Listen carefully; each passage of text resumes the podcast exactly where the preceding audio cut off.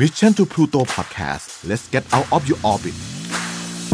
Sport Journey ที่ไหนมีกีฬาที่นั่นมีวัฒนธรรม กับผมโจอี้ชัยยุทธกิติชัยวัฒน์ครับ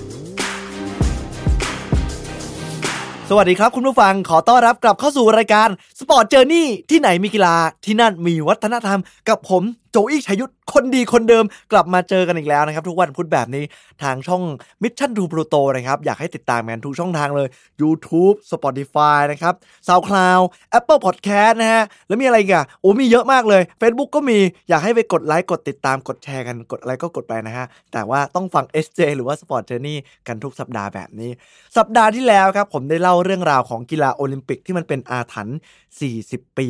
ได้ถูกยกเลิกกันไป ได้ฟังกันบ้างไหมครับ ถ้าใครยังไม่ได้ฟังแล้วมาฟัง EP นี้ลองย้อนกลับไปฟังกันได้นะครับ แต่สัปดาห์นี้เนี่ยอย่างที่ผมได้สัญญาไว้ว่า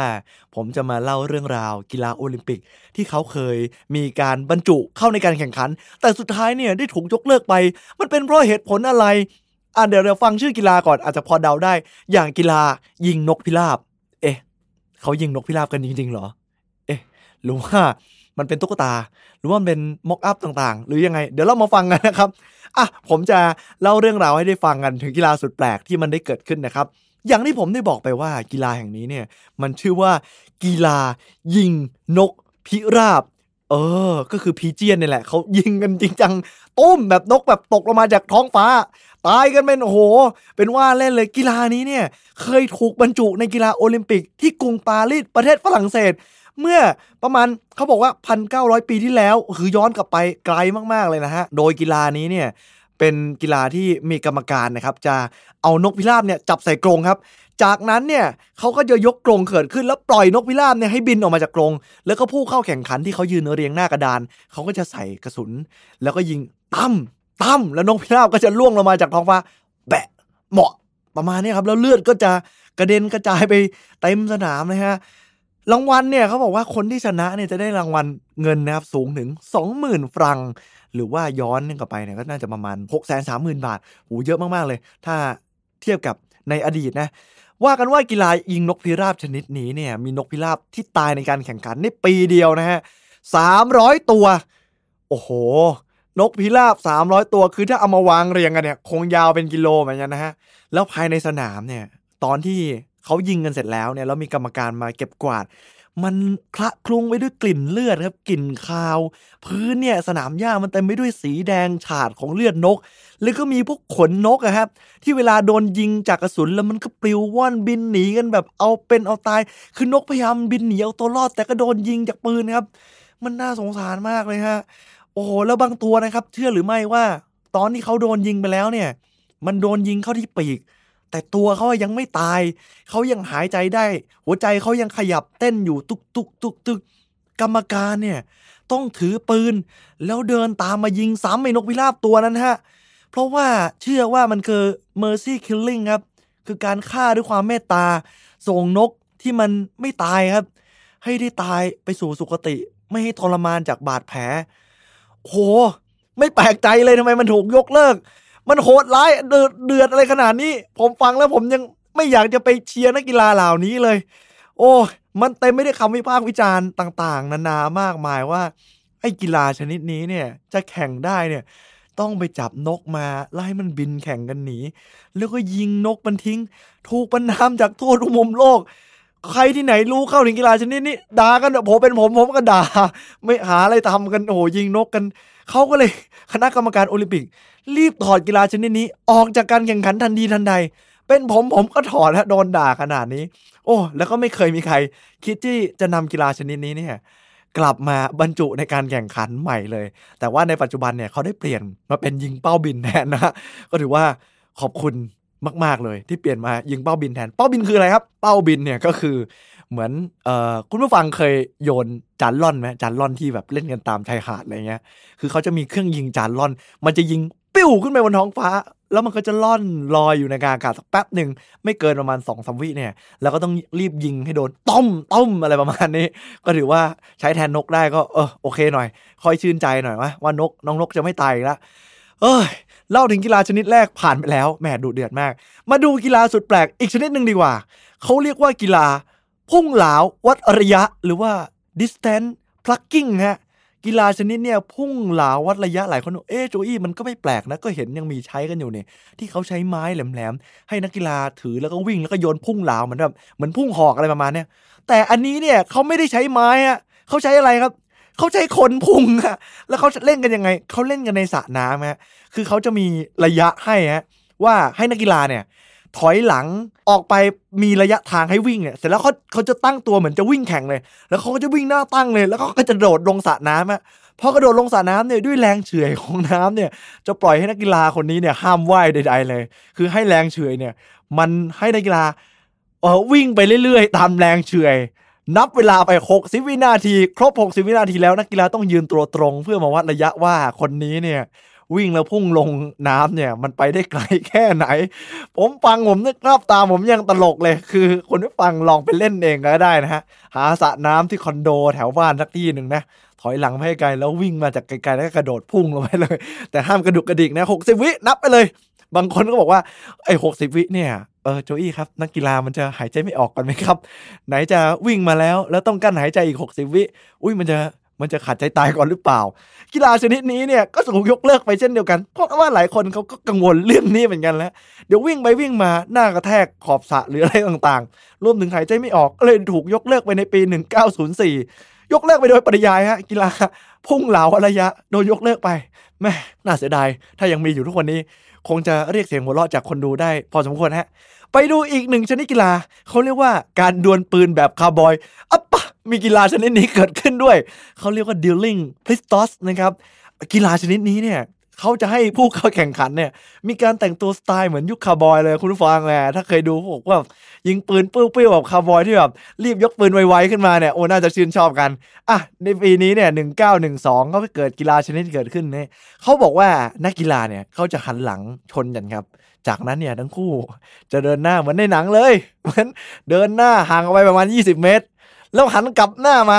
ยิงปืนใส่กัน ให้โดนจุดตายของผู้เข้าแข่งขันได้มากที่สุด แต่ว่า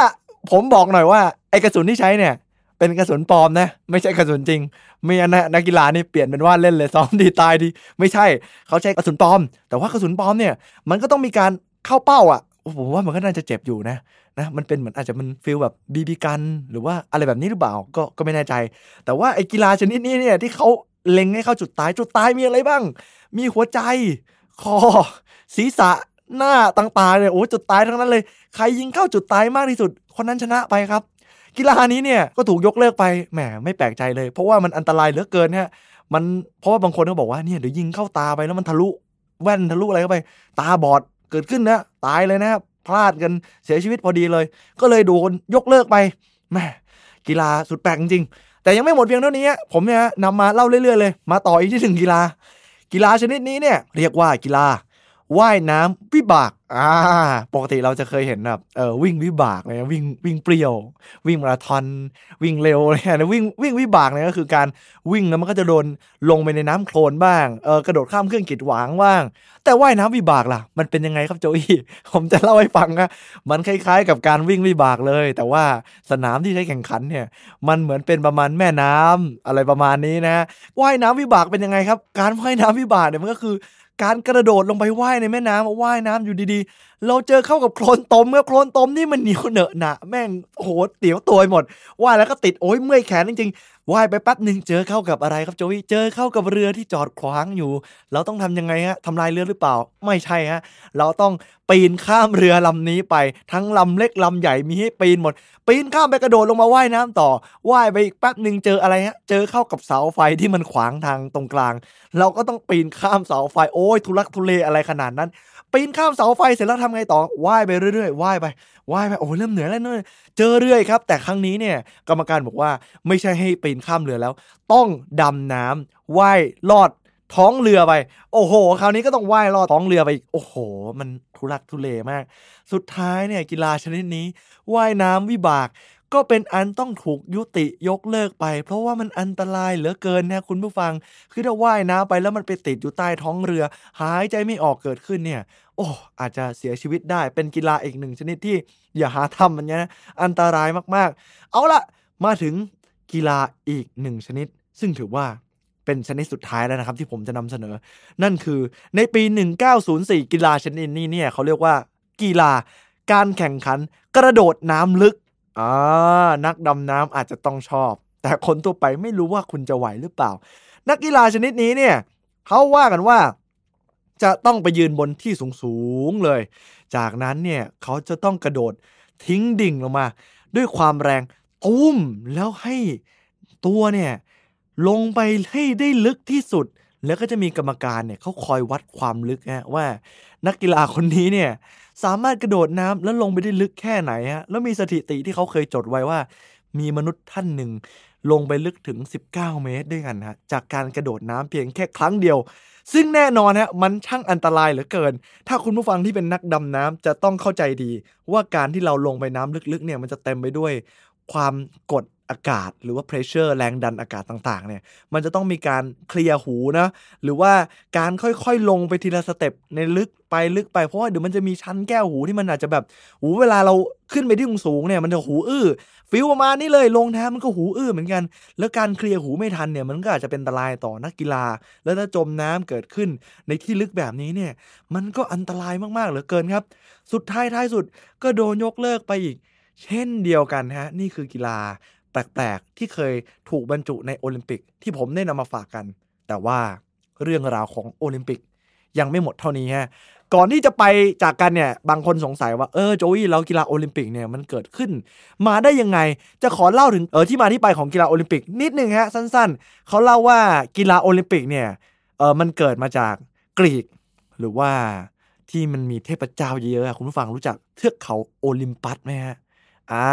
คุณคุณไหมฮะโอลิมปัสโอลิมปิก เออ มันมาจากนี่แหละเทือกเขาโอลิมปัสที่มันเป็นที่อยู่ของเทพเจ้าอย่างซุสเขาเล่ากันว่าการที่มันมีโอลิมปิกเกิดขึ้นได้เนี่ยเขาจัดการแข่งขันเพื่อเป็นการถวายความเคารพแด่เทพเจ้าซุสต่างๆ ผู้เป็นเทพเจ้าสูงสุดของชาวกรีกนี่เอง จุดเริ่มต้นของมาการโอลิมปิกอย่างที่ผมเล่าไปตอนมาราธอนนะครับว่า กีฬาส่วนใหญ่เนี่ยมันล้วนมาจากประเทศกรีซหรือว่ากรีกใน อดีตนั่นเอง เป็นกีฬาที่โด่งดังนะ เป็นประเทศที่มีกีฬาเยอะมาก เออไม่ว่าจะเป็นกรีธาวิ่งมาราธอน วิ่งแข่งกระโดดไกลกระโดดข้ามรั้วพุ่งเหลาต่างๆ เหล่านี้เนี่ยเกิดมาจากประเทศกรีซในอดีตทั้งนั้นเลย เมื่อก่อนอาณาจักรกรีกถือว่ายิ่งใหญ่มากครับรุ่งเรืองถึงขีดสุดเลย ทันสมัยมากๆ เป็นเมืองที่เป็นอันดับต้นๆของโลกในการความรุ่งเรืองนะแล้วก็เป็นผู้นำมีความพัฒนาได้ต่างๆ เจ้าอาณานิคม มีนักรบที่เก่งกาจการวางผังเมือง ศาสนา แล้วก็รวมถึงตำนานเทพเจ้าที่ผมได้เล่าให้ฟังไปนะว่ามีเทพเจ้าต่างๆ เยอะมากเลย ทีนี้เนี่ยเขาก็เลยจัดการแข่งขันกีฬาแบบนี้ให้ เพื่อเป็นการอย่างที่ผมบอกว่าแสดงความเคารพต่อเทพเจ้า แล้วก็เป็นการที่เหมือนเป็นการซ้อมรบเป็นในตัว เพราะว่านักกีฬาเนี่ยเขาจะเป็นเหมือนนักรบในแต่ละเมืองนะมาร่วมกันแข่งขัน ฝึกฝนตัวเองนะแล้วอย่างที่ผมบอกว่าส่วนใหญ่ในอดีตเนี่ยมันจะเป็นกรีธาพวกการวิ่งแข่งพุ่งเหลาวิ่งเร็วหรืออะไรต่างๆ เหล่านี้ มันเริ่มต้นตั้งแต่ 1,000 ปีก่อนคริสตกาลเออ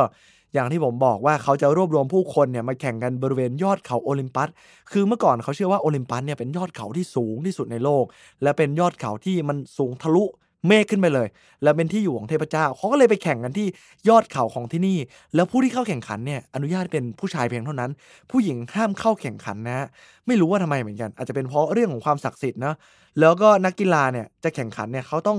เปลือยร่างกายก็คือไม่ใส่อะไรกัน พุ่งสู้รบมีมวยปั้มเกิดขึ้น เออเหมือนที่เคยคุยกับนัติงนัติงเล่าว่าเนี่ยมวยปั้มมันถือว่าเป็นกีฬามวยชนิดแรกของโลกเลย แล้วก็มีการวิ่งแข่งคว้างจักรเออก็คือเหมือนเป็นการซ้อมรบกันในอดีตนะ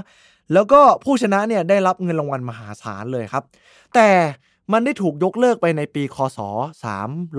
393 โดยจักรพรรดิทีโอดอเซียสเขาประกาศยกเลิกการแข่งขันขึ้นเพราะว่าในอดีตมันมีการล้มมวยเกิดขึ้นนะ เพราะว่ามันมีการพนันเกิดขึ้น มันเลยการว่าผู้คนเนี่ยเขาไม่ได้โฟกัส ในเรื่องของกีฬาละมันเป็นโฟกัสเรื่องของการพนันละและเขารู้สึกว่ามันเสื่อมเสีย เขาก็เลยยกเลิกไปถึงเออยาวนานถึง 15 ศตวรรษนะครับ ก่อนที่มันจะกลับมาแข่งขันอีกทีหนึ่ง ฟื้นฟูขึ้นใหม่ โดยคุณบารอนปีแยร์เดอกูแบร์แต็งนะครับ ขุนนางชาวฝรั่งเศส ผู้ชื่นชอบในเรื่องของประวัติศาสตร์ การขี่ม้า ยิมนาสติกต่างๆ เขาไปศึกษาว่าเอ้ยในอดีตโลกของเราเนี่ยมันมีมหกรรมการแข่งขันกีฬาแบบนี้เกิดขึ้น ก็เลยรวบรวมบุคคลสำคัญในแต่ละประเทศสหรัฐอเมริกาอังกฤษฝรั่งเศสเนี่ยมาคุยกันว่าลองมาจัดกีฬาโอลิมปิกกันไหมเพื่อเป็นการกระชับมิตรของผู้คนจากหลากหลายประเทศทั่วทุกมุมโลก แล้วก็เลยกันว่ามีสมาชิกเกิดขึ้นถึง 204 ประเทศทั่วโลก และได้เริ่มต้นการแข่งขันกีฬาเมื่อวันที่ 6 เมษายน 1896 ครับนี่การแข่งขันก็เลยได้เริ่มต้นขึ้นในปีนี้นะฮะ อ่าแล้วก็ยาวมาจนถึงในปัจจุบันเลย เออ นี่คือเรื่องราวของกีฬาโอลิมปิกที่ผมได้รวบรวมมาให้ฟังนะรวมถึงกีฬาสุดแปลกที่ในอดีตเคยถูกบรรจุไว้ แต่ว่าปัจจุบันไม่มีแล้ว แล้วผมก็เชื่อว่ามันไม่น่าจะ กลับมาบรรจุได้อีกครั้งนะฮะหวังว่าคุณผู้ฟังที่ได้ฟังเนี่ยจะชอบใจกับกีฬาสุดแปลก และเรื่องราวประวัติศาสตร์ของโอลิมปิกที่นำมาฝากเป็นเกร็ดเล็กเกร็ดน้อยนะฮะสำหรับตอนหน้าผมจะหยิบยกเรื่องราวกีฬาอะไรที่น่าสนใจใน Sport Journey และผมโจอี้ติดตามให้ดีห้ามพลาดนะครับสำหรับสัปดาห์นี้ขอตัวลาไปแล้ว สวัสดีครับ Mission to Pluto Podcast let's get out of your orbit Sport Journey ที่ไหนมีกีฬาที่นั่นมีวัฒนธรรม